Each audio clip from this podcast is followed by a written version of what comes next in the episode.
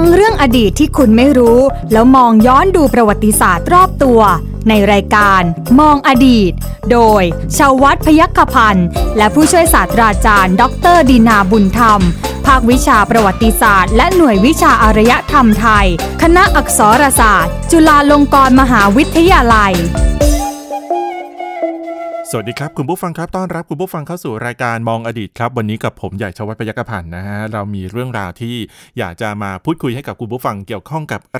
อดีต แล้วก็ประวัติศาสตร์ต่าง ๆ นะครับ ที่บางเรื่องก็รู้มานิดหน่อยอีกหลาย ๆ เรื่องแล้วก็ไม่เคยรู้เลยนะฮะกับผู้เชี่ยวชาญด้านประวัติศาสตร์นะครับผู้ช่วยศาสตราจารย์ดรดีนาบุญธรรมอาจารย์จากภาควิชาประวัติศาสตร์และหน่วยวิชาอารยธรรมไทยคณะอักษรศาสตร์จุฬาลงกรณ์มหาวิทยาลัยอาจารย์อยู่กับผมแล้วนะฮะสวัสดีครับอาจารย์ครับ สวัสดีครับ คุณใหญ่ครับ สวัสดีท่านผู้ฟังทุกท่านด้วยครับ ครับ ผมวันนี้มีเรื่องอ่าสัตว์นะฮะ ที่อยากจะคุยนะก็ไม่ใช่ว่าไม่ใช่ว่าจนแต้มแล้วนะ ไม่รู้จะคุยอะไรแล้วต้องหยิบเรื่องสิงสาราสัตว์มาคุยไม่ใช่อย่างนั้น แต่ก็ไม่ได้คุยก็ไม่ได้คุยเกี่ยวกับหนูพุก ไม่ได้คุยกับแมวนะ อะไรต่างๆ สิงสาราสัตว์มีตั้งหลายชนิดใช่ไหมแต่ว่าเราก็จะต้องมาดูหน่อยว่ามันมีสิงสาราสัตว์บางชนิด นะนะน้องใหญ่นะที่มีมีบทบาทนะครับในอดีตของของบ้านเมืองเราอะเอาจริงๆนะถ้าผมถ้าผมพูดเมื่อสักครู่นี้เนี่ยอาจารย์ที่บอกว่าแมวจริง ๆ แมวมันก็มีประวัติศาสตร์ของมันนะถูกต้องเขาก็มีอดีตของเขานะครับสุนัขหรืออะไรก็แล้วแต่สัตว์เลี้ยงทั้งหลายอะว่างั้นเถอะมีอดีตทั้งนั้นอะ ครับ แต่ว่าวันนี้สัตว์ตัวใหญ่หน่อยเออวันนี้ขอไม่ไม่หน่อยพูดไม่หน่อย พูดสัตว์ใหญ่หน่อย ไม่หน่อยอาจารย์ใหญ่มาก ใหญ่ใหญ่มากในบรรดาสัตว์บกทั้งหลายอะใช่ครับผมนะวันนี้จะคุยเรื่องของช้างกันนะคุณผู้ฟังครับ จริง ๆ หลาย ๆ คนก็เห็นความน่ารักน่าชังของของช้างกันอยู่แล้วนะแต่ต้องเป็นช้างเลี้ยงนะไม่ใช่ช้างป่า ถูกต้องนะช้างป่าบางทีก็น่ารัก นะถ้าถ้าแต่ก็น่ากลัวถ้าถูกเส้นกับเขาดีๆนะถ้าถูกถ้าถ้าเกิดว่าเขาถูกใจเราอะเขาจะน่ารักมาก นะครับใช่ครับผม แต่ว่าวันนี้เนี่ยนะฮะมีเรื่องของช้างเลยหลายคนที่ได้ยินหรือว่าได้ฟังเรื่องเล่ามาก่อนเนี่ยก็คงจะรับรู้แล้วก็รับทราบเกี่ยวข้องกับช้างนะฮะซึ่งเป็นช้างที่ถูกยกย่องให้เป็นสัตว์สำคัญของประเทศไทยของเรานะครับ ซึ่งก็มีอดีตมาอย่างยาวนาน แล้วก็เกี่ยวข้องกับสถาบันพระมหากษัตริย์นะฮะแต่ว่ามันจะมีเรื่องของความสัมพันธ์ครับมันจะมีเรื่องของ อะไรหลายเรื่องแล้วกัน ความสัมพันธ์นี่คือความสัมพันธ์ระหว่างประเทศสยามในสมัยโบราณหรือประเทศไทยเราเนี่ยนะกับนานาประเทศนะครับครับ แต่ว่าวันนี้เนี่ยเดี๋ยวจะขอเคลียร์กันเรื่องช้างหน่อยทำไมช้างมันต้องมีประวัติศาสตร์ทำไมเป็นสัตว์อื่นไม่ได้หรอ เป็นเป็นเสือเป็นนกเหยี่ยว เป็นนกอินทรีอะไรไม่ได้หรอ อ่าโอเคทำไมต้องช้างอาจารย์ครับ ในบรรดาสัตว์ทั้งหลายนะ น้องใหญ่ต้องเห็นว่าสังเกตดูว่าในบรรดาสัตว์ทั้งหลายที่อยู่บนแผ่นดินบ้านเราเนี่ยหรือแม้แต่แผ่นดินใหญ่ของเอเชียตะวันออกเฉียงใต้ แผ่นดินใหญ่ของโลกอุตสาคเนเนี่ยนะครับรบช้างเป็นหนึ่งในสัตว์ประจำถิ่นถูกไหมใช่ช้างเป็นหนึ่งในสัตว์ที่ประจำถิ่นของเราอะแล้วเราไม่เคยนะ คนไทยเราเนี่ยเอาตั้งตั้งต้นตั้งแต่สองคนนี้ที่นั่งพูดกันอยู่ในในห้องอัดเนี่ยนะนะไปจนกระทั่งถึงท่านผู้ฟังทั้งหลายนะครับ ถามหน่อยมีใครเป็นคนแปลกหน้าสำหรับช้างไหมหรือหรือเราเห็นช้างเป็นเป็นเป็นเป็นสัตว์แปลกหน้าสำหรับเราหรือเปล่า ไม่นะไม่ใช่ ถ้าอย่างอ๋อวันดีคืนนี้เราเดินอยู่ตามถนน เราเห็นใครเขาจูงช้างเดินมาเราก็ยังไม่ค่อยรู้สึกอะไร ยิ่งถ้าออกไปต่างจังหวัดด้วยเนี่ยนะ ยิ่งไม่รู้สึกอะไรเลยใช่ไหมครับสมัยก่อนในกรุงเทพอะมีการมีการที่คนเลี้ยงช้างที่บางครั้งเขาประสบภาวะฝนแรงอะไรเงี้ยใช่ไหมอะไรต่างๆ เนี่ยเขาเขาก็ต้องเอาช้างเข้ามาใช่ไหมเร่ร่อนเมื่อเมื่อก่อนมีใช่ไหมในกรุงเทพเมื่อก่อนใช่ไหมในกรุงเทพที่เป็นประสบเป็นปัญหาอย่างอย่างมากพอสมควร ก็เอาเอาช้างมาเร่ร่อน ทำโน่นทำนี่ รับจ้างทำโน่นทำนี่บ้างอะไรเนี่ยในกรุงเทพซึ่งเกิดเป็นปัญหาขึ้นมาใช่ไหมบางครั้งก็มีปัญหาช้างถูกรถชน อะไรต่อมีอะไรด้วยหรือช้างไปไปทำลายข้าวของไปอะไรต่างๆก็แต่หลังๆมาเนี่ยกฎหมายก็เคร่งครัด มีการจัดระเบียบอะไรต่างๆมากขึ้น ปัญหาเรื่องการเอาช้างเข้ามาเร่ร่อนในกรุงเทพเนี่ยก็มันก็ไม่ไม่ค่อยพบแล้วใช่ไหมสถานที่ท่องเที่ยวต่างๆก็ไม่ค่อยพบแล้วนะเดี๋ยวนี้แต่ว่าถ้าเราออกออกไปต่างจังหวัดเนี่ยอย่าว่าแต่ ไปจังหวัดไกลๆเลย จังหวัดปริมณฑลของกรุงเทพเนี่ยพระนครศรีอยุธยาเนี่ยช้างเต็มไปหมดเลยเห็นไหมมีปางช้างด้วอะยมีปางช้างอะไรต่าง ๆ เหล่าเนี้ยคือเราไม่รู้สึกแปลกหน้าสำหรับช้างอืมแต่วันดีคืนดีถ้าเราเราเห็นเห็นสัตว์อย่างอะไรนะ ยีราฟอย่างเงี้ยใช่ไหมอ่าสัตว์อย่างยีราฟอย่างม้าลาย หรืออย่างตัวกิ้งก่าตัวใหญ่ๆอะอีกัวน่าอะไรเงี้ยมาเดินอยู่ตามถนนอย่างเงี้ย เราก็คงจะแปลกใจอะว่าใครใครไปทำหลุดออกมา ใครไปซื้อหามาจากต่างแดนใช่ครัเพบราะสัตว์เหล่านั้นไม่ใช่สัตว์ที่มีอยู่ในบ้านเราใช่ไหมอืมแต่ว่าอย่างช้างอย่างวัวควาย อย่างเงี้ยม้า ม้าก็มีทั้งในต่างประเทศใช่ไหมในบ้านเราก็มีม้าใช่ไหมครับครับก็ถือเป็นสัตว์ประจำถิ่นน่ะแล้วที่สำคัญที่สุดอะหลักฐานมันปรากฏอยู่ในในเอ่อหลักฐานที่เป็นลายลักษณ์อักษรน่ะอืมตั้งแต่ครั้งโบราณ นะตั้งแต่ครั้งโบราณเอ่อบ้านเมืองของคนไทยอย่างอย่างสมัยสุขโขทัยล้านนาอย่างเงี้ยอาณาจักรล้านนาต่างๆเหล่าเนี้ยครับ บ้านเมืองแถบแถบนี้เป็นอันรู้กันว่า ในจารึกสุขโขทัยนะกับล้านนาเองก็พูดว่ามีมีสำนวนเฉพาะที่เรียกว่าบ้านเมืองแถบเนี้ยเป็นบ้านเมืองที่เป็นเมืองกว้างช้างหลาย ครับเออเมืองกว้างช้างหลาย รู้อยู่ที่ที่ทางกว้างขวางใช่ไหมอืมแล้วก็มีช้างหลายมีช้างมากใช่ไหมใช่ฮะแล้วคุณคิดดูสิว่า แม้กระทั่งหัวเมืองลาวเนี่ยนะอาณาจักรล้านล้านช้างอะครับชื่อก็บอกแล้วคุณใหญ่เป็นร้านไงช้างเลยฮะเยอะมีฮะช้างเป็นล้านอะครับเหมือนกับล้านนาเนี่ยมีมีที่นามากอืมใช่ไหมครับครับนะเพราะฉะนั้นช้างเนี่ยก็จะเป็นสัตว์ที่สัตว์ประจำถิ่น แล้วที่สำคัญที่สุด โชคดีว่าเป็นช้างอะไร เป็นช้างเอเชีย ครับ ซึ่งมีมีมีกระจัดกระจายอยู่นะไม่ใช่ไม่ใช่ไม่ใช่มีแต่เฉพาะในบนแผ่นดินใหญ่ของเอเชียตะวันออกเฉียงใต้นะครับ มีไปจนกระทั่งถึงอินเดียถึงลังกานู่น ถึงแถบแถบป่าเชิงเขาหิมาลัยแม้แต่ในจีนตอนใต้ยังมีช้างเลยอืมนะครับครับ หรือในหมู่เกาะอินโดนีเซียก็มีช้างนะที่สำคัญที่สุดช้างเอเชียเนี่ยเอ่อ นักวิชาการด้านด้านสัตววิทยาเนี่ยนะก็ก็ก็ให้แนวคิดนะว่าช้างเอเชียเนี่ยเป็นช้างที่เข้ากับมนุษย์ได้ง่าย อืมใช้ชีวิตอยู่กับมนุษย์ได้ง่าย มนุษย์ มนุษย์สามารถนำออกจากป่ามาเลี้ยงนะครับ มาฝึกฝึกให้ช่วยงานอะครับช่วยงานในฐานะเป็นอะไรเป็นสัตว์พาหนะก็ได้ เป็นสัตว์ต่างก็ได้ สัตว์ต่างในที่นี้หมายถึงไม่ใช่สัตว์ต่าง ๆ นะ สัตว์ต่างในที่หมายถึงสัตว์ที่ช่วยบรรทุกอะไร สิ่งของคืช่อวยบรคืรอทุกช่วยลำเลียงสิ่งของให้เราได้ เหมือนเป็นสัตว์แรงงาน ถูกต้องเป็นใช้แรงงาน แต่เราอย่าเรียกเขาว่าสัตว์ใช้แรงงานเลยมันมันมันเหมือนเราโหดร้ายเกินอ่านะเราใช้คำว่าสัตว์ต่างก็แล้วกันครับนะผมสัตว์ต่างคือบรรทุกสิ่งของอืมแต่ว่าในเรื่องการใช้แรงงานเนี่ยถูกเราก็ต้องพึ่งพาอาศัยช้างด้วยครับใช่ไหมเช่น ใช้ช้างช่วยลากสูง ใช้พละกำลังอะไรเขาอย่างเงี้ยอะนะใช่ไหมครับครับนะเพราะฉะนั้นตั้งแต่โบราณแล้วคุณใหญ่มีการคนในในภูมิภาคอุตสาคเนย์เนี่ยมีชีวิตที่ผูกพันกับช้างอะอืมนะมามาเนิ่นนานนะครับ แล้วยิ่งเรารับพุทธศาสนาจากจากอินเดียเนี่ยครับนะครับพุทธพระพุทธศาสนาจากอินเดียเองเนี่ยที่ที่ผู้คนในโลกอุตสาคเนย์เนี่ยโดยเฉพาะบนแผ่นดินใหญ่เนี่ยรับนับถือมานานนับพันปีแล้ว ตั้งแต่ก่อนจะมีบ้านเมืองของคนไทยแล้วเนี่ยครับนะครับ พระพุทธศาสนามีคติที่ที่พูดถึงช้างอะอืมอยู่ในในในในนิทานชาดกก็มีครับใช่ไหมครับ หรือแม้แต่ในในพระพุทธประวัติใช่ไหมในคำสอนของพระพุทธเจ้าเนี่ย ก็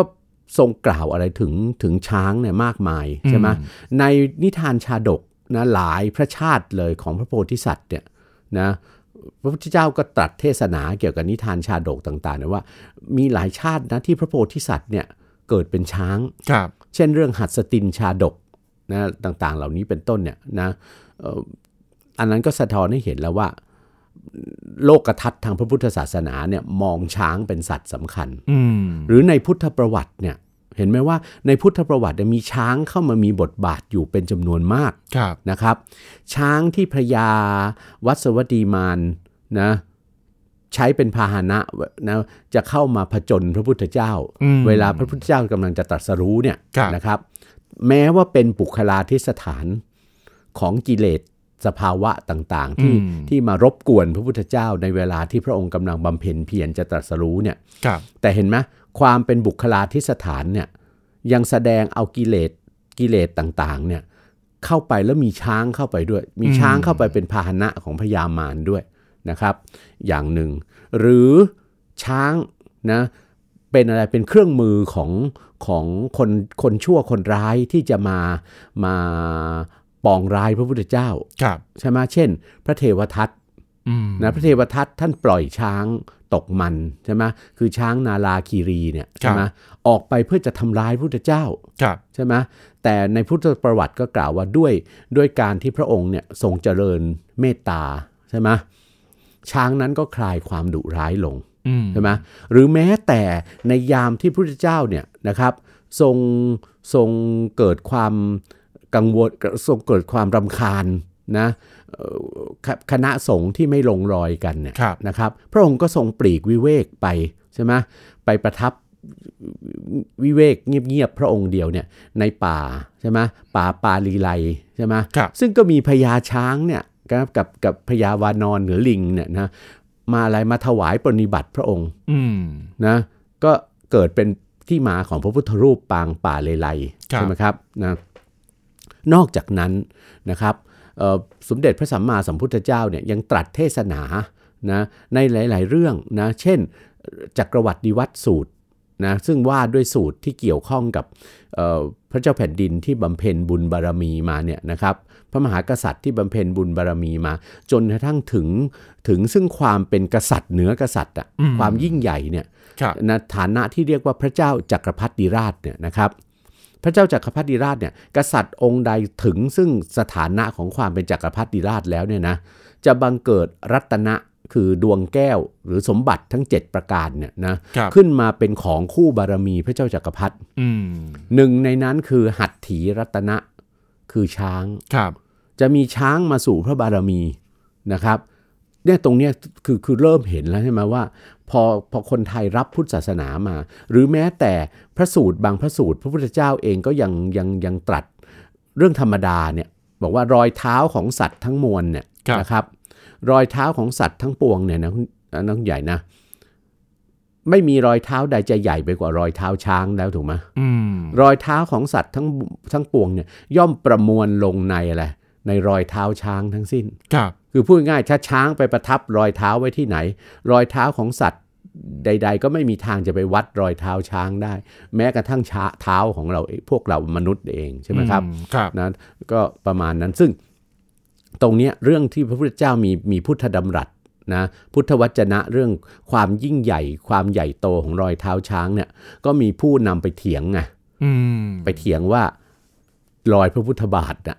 ใหญ่ที่กว่าที่พบในที่ต่าง ๆอะนะ ที่เห็นน่ะเป็นของจำลองทั้งสิ้นอืมนะไม่ใช่ไม่ใช่ไม่ใช่เป็นรอยรอยเท้าจริงของพระพุทธเจ้าหรอกครับเพราะพระองค์เองก็ยังทรงยอมรับเลยใช่ไหมเป็นสัจธรรมว่าไม่มีรอยเท้าของสัตว์ชนิดใดนะมใหญ่เกินไปกว่ารอยเท้าช้างได้ครับนะครับ อะไรประมาณนั้นนะครับเพราะฉะนั้นเนี่ยเมื่อเมื่อเมื่อคนไทยเรารับพุทธศาสนามารับนับถือพุทธศาสนาเนี่ยนะครับ แล้วสังคมไทยเป็นสังคมที่มีมีกษัตริย์ปกครองอะ่ะอืม เพราะฉะนั้นช้างจึงถือว่าเป็นสัตว์สำคัญ เป็นสัตว์คู่พระบารมีกษัตริย์นะครับ ความสำคัญนั้นนะมีแม้แต่ความสำคัญของที่เราพูดกันไปแล้ว ความสำคัญต่อไพร่บ้านพลเมืองทั่ว ๆ ไปใช่ไหมได้ใช้แรงงานช้าง ได้ใช้ช้างเป็นพาหนะใช่ไหมครับ ได้ใช้ช้างไปช่วยบรรทุกข้าวของ สิ่งของต่างๆนะแล้วก็ช้างเป็นพาหนะสำหรับการเดินทาง ไม่ใช่การเดินทางแค่ระยะใกล้ถูกไหมคุณใหญ่ครับการเดินทางข้ามบ้านข้ามเมืองอืมก็ใช้ช้างได้ครับนะครับนะแล้วก็ที่สำคัญสำหรับคนที่เอ่อที่มีชีวิตผูกพันกับช้างเนี่ยอืมนะเขาก็ถือว่าช้างเป็นเพื่อนที่ดีด้วยอ่าอ่าเป็นสัตว์ที่เป็นเพื่อนที่ดี เป็นสัตว์ที่แสนรู้นะ ทุกทุกทุกวันนี้เห็นคลิปอยู่นะอาจารใช่ย์ตามตามช่องทางต่างๆเนี่ยนะฮะถูกที่แบบว่าต้องเป็นอ่าคนก็เล่นนะครับเล่นเล่นเล่นกับช้างเป็นจ้าของเพื่อนอะที่ดีของใช่มนุษย์อะนะครับใช่เป็นเพื่อนที่ดีที่ซื่อสัตย์ของมนุษย์นะยกเว้นอย่าให้ก็โกรธนะถ้าโกรธก็ตัวใครตัวมันนะครับทีนี้นะครับทีนี้หลาย ๆ คนคงจะสงสัยว่าโอเคในในเมื่อช้างเนี่ยนะฮะเออก็ถือว่าเป็นสัตว์คู่บ้านคู่เมืองคู่พระบารมีของพระมหากษัตริย์เนี่ยมันน่าจะเป็นช้างตัวไหนก็ได้คะอาจารย์ ทำไมอะทำไมกษัตริย์ต้องเป็นช้างเผือก ไม่ใช่สิ จะเป็นช้างตัวไหนก็ได้พูดอย่างนั้นไม่ได้อืมเราก็ต้องกลับไปที่สำนวนในสมัยสมัยสุขโขทัยสมัยร้านนาอ่าบ้านเมืองเราเป็นเมืองกว้างช้างหลายครับใช่ไหมครับ หรือล้านช้างมีช้างเป็นล้านน่ะอืมนะในเมืองเราในบ้านเมืองเราเนี่ยนะแม้กระทั่งปัจจุบันครับคุณใหญ่ต้องสังเกต ช้างเต็มบ้านเต็มเมืองไปหมดนะ ป่าหลายแห่งนะป่าเขตอนุรักษ์พันธุ์สัตว์ป่านะอุทยานแห่งชาติหลายแห่งเป็นที่อยู่อาศัยของช้าง ใกล้ๆเราก็เขาใหญ่นะนี่คแหรับละถูกต้องแล้วช้างเนี่ยอยู่กันเป็นโขลงอืมใช่ไหมอยู่กันเป็นโขลง เรียกว่าจำนวนมากอะเอางี้ดีกว่า ประชากรของช้างเพิ่มขึ้นทุกปีครับนะครับ จะบอกว่าช้างตัวไหนก็ได้ไม่ได้ เพราะอืมธรรมเนียมหรือคติโบราณนะของในวัฒนธรรมอินเดียเนี่ย เขากำหนดอยู่อ่าเขากำหนดอยู่ว่าช้างที่จะเป็นเป็นสัตว์คู่บารมี หรือเป็นรัตนะคู่บุญบารมีของพระเจ้าจักรพรรดิได้เนี่ย ต้องเป็นช้างที่มีอะไรมีสิ่งที่เรียกว่าคดชลักษณ์ครับใช่ไหมคดชลักษณ์คดชะคือช้างช้างใช่ไหมลักษลักษณ์คือลักษณะ มีลักษณะต้องตามอะไรตำราที่เป็นมงคลต่างๆ เพราะฉะนั้นถึงแม้แม้กระทั่งในในตำราของทางพราหมณ์เขาเนี่ยเขายังกำหนดเลยว่า มีช้างสำคัญที่ถือเป็นช้างมงคลเนี่ยนะครับเช่นมีสีกายมีลักษณะลำตัว ลักษณะของหางของงวงของงาอะไรต่างๆเนี่ยนะคุณใหญ่นะสิบสิบประเภท ที่เขาเรียกกันว่าช้างสิบตระกูลอืมช้างสิบตระกูลเนี่ย เจอตัวไหนเข้าเราก็ ให้รีบนำมาทำไมทันทีเลยถวายนำมาถวายพระเจ้าแผ่นดินทันทีนะในช้างสิบตระกูลเนี่ยนะครับนะมีภาพเขียนช้างสิบตระกูล เป็นภาพจิตรกรรมฝาผนังสวยงามมากนะครับ มีอยู่ทั้งในเอ่อพระวิหารหลวง และพระอุโบสถที่วัดสุทัศน์เทพวรารามครับเป็นของสมัยรัชกาลที่3นะครับนะท่านที่สนใจก็ไปชมได้นะภาพช้างสิบตระกูลนะเห็นไหมว่ามันจะต้องมีมีมี เขาเรียกอะไรถ้าพูดภาษาวัยรุ่นก็ต้องมีสเปคอืถูกไหมกำหนดไว้สเปคของช้างที่จะถือว่าเป็นช้างมงคลคู่บารมีพระเจ้าแผ่นดิน ไม่ใช่ไม่ใช่ช้างไหนก็ได้อืมนะเพราะฉะนั้นนะฮะต้องอะไรเขาเรียกอะไรนะช้างเองก็ช้างสำคัญที่เป็นช้างมงคลเนี่ยก็สวยและหล่อเลือกได้โอเคใช่ไหมนะอะสวยและหถ้าล่อถ้าถ้าเลืพูดอกได้ง่ายๆช้างต้องสวยและหล่อเลือกได้อ่าใช่และตรงตามกับคุณลัถูกกษต้ณะองที่ตากำมหนดโคเอาชไว้ลักษณ์อ่าที่กำหนดไว้ ในราชสำนักเนี่ยจะต้องมีผู้ชำนาญการด้านโคชลักษณ์อืมนะครับครับเพราะว่าในราชสำนักเนี่ยตั้งแต่สมัยโบราณเนี่ยมีกรมพระโคชบาลเห็นไหมครับที่ทำหน้าที่ดูแลช้างอะครับนะครับ เพราะฉะนั้นไม่ใช่ช้างไหนก็ได้อืมนะครับนะฮะนะอะทำความเข้าใจกันไปนะฮะเออคุณคุณผู้ฟัง แต่ว่าในครับสมัยอยุธยาเราจะเห็นครับว่าช้างเนี่ยไม่ได้ถูกใช้แรงงานอย่างเดียวถูกต้องไม่ได้เป็นยานพาหนะอย่างเดีถูกยวต้องเอ่อแต่ว่าความเป็นเรื่องที่เป็นสัตว์คู่พระบารมีอะ ใช่นะตามประวัติศาสตร์เนี่ยหนึ่งมีการออกไปสู้รบถูกต้องอ่ามีการช้างเป็นยุทธปัจจัยด้วยอ่าฮะใช่ไหมครับมีมีการถวายแจกเมืองขึ้น อะไรอย่างเงี้ยถูกต้องถูกต้องยังไงฮะอาจารย์นะครับในสมัยกรุงกรุงศรีอยุธยา ก็อย่างที่บอกแล้ว ความที่ช้างเนี่ยคุณใหญ่ได้รับยกย่องว่าเป็นสัตว์สำคัญใช่ไหมตามคติทั้งทางพุทธทางพราหมณ์เนี่ยครับนะถือเป็นสัตว์คู่พระบารมีกษัตริย์นะครับเป็นสัตว์มงคลของบ้านอืมเมืองนะ และแน่นอนบนแผ่นดินใหญ่ของโลกอุษาคเนย์เนี่ยในในในยุคจารีตโบราณเนี่ยมีแต่บ้านเมืองไทยเราเท่าเท่านั้นหรือเปล่าที่ถือคตินี้ ไม่ไม่บ้านเมืองทุกบ้านเมืองบนแผ่นดินใหญ่โลกอุษาคเนย์เนี่ยล้วนเป็นรัฐพุทธเถรวาทใช่ไหมครับรัฐพุทธที่ทั้งพระเจ้าแผ่นดินทั้งเอ่ออาณาประชาราชล้วนถือพุทธศาสนาเถรวาทอืมใช่ไหมแล้วก็รับคติเดียวกัน คติความสำคัญของช้างต่อต่อความมีบุญบารมีของพระมหากษัตริย์ ต่อความเป็นสิริมงคลของบ้านเมืองใช่ไหมครับครับเหมือนเหมือนกันหมด เพราะฉะนั้นไอ้คติอันหนึ่งจึงเกิดขึ้นว่า บ้านเมืองไหนมีช้างมาสู่บุญบารมีพระเจ้าแผ่นดินใช่ไหมยิ่งยิ่งหลายช้างเท่าไหร่เห็นไหมช้างสำคัญนะนะคุณใหญ่นะ ช้างสำคัญเนี่ยเอ่อเขาก็ไม่เรียกเป็นเชือกด้วย ครับลักษณะนามของช้างปกติเราจะเรียกช้างเป็นเชือกใช่ไหมอืมช้างหนึ่งเชือกสองเชือก แต่ถ้าเป็นช้างสำคัญปุ๊บช้างที่เต็มเต็มพร้อมไปด้วยคดชลักษณ์ที่ดี พร้อมจะเป็นอะไรเป็นเป็นเป็นช้างหลวงนะต้องต้องไปเอามาถวายพระเจ้าแผ่นดินเนี่ยนะห้ามเรียกช้าง ห้ามเรียกเป็นเชือกเป็นอันขาดต้องเรียกเป็นช้างอืมนะยิ่งได้มาหลายช้างเท่าไหร่เนี่ยนะก็จะถือว่าอะไรเป็นการยิ่งเพิ่มพูนพระเกียรติยศ บารมีของของของกษัตริย์พระองค์นั้นเท่านั้นใช่ไหมครับ แล้วในท้ายที่สุดเนี่ยคุณใหญ่ก็คิดเอาก่อนแล้วกันว่า เกิดมีราชสำนักไหนเนี่ยนะ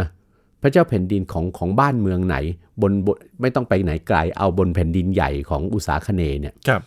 เกิดได้ช้างขึ้นมาสู่พระบารมีเนี่ย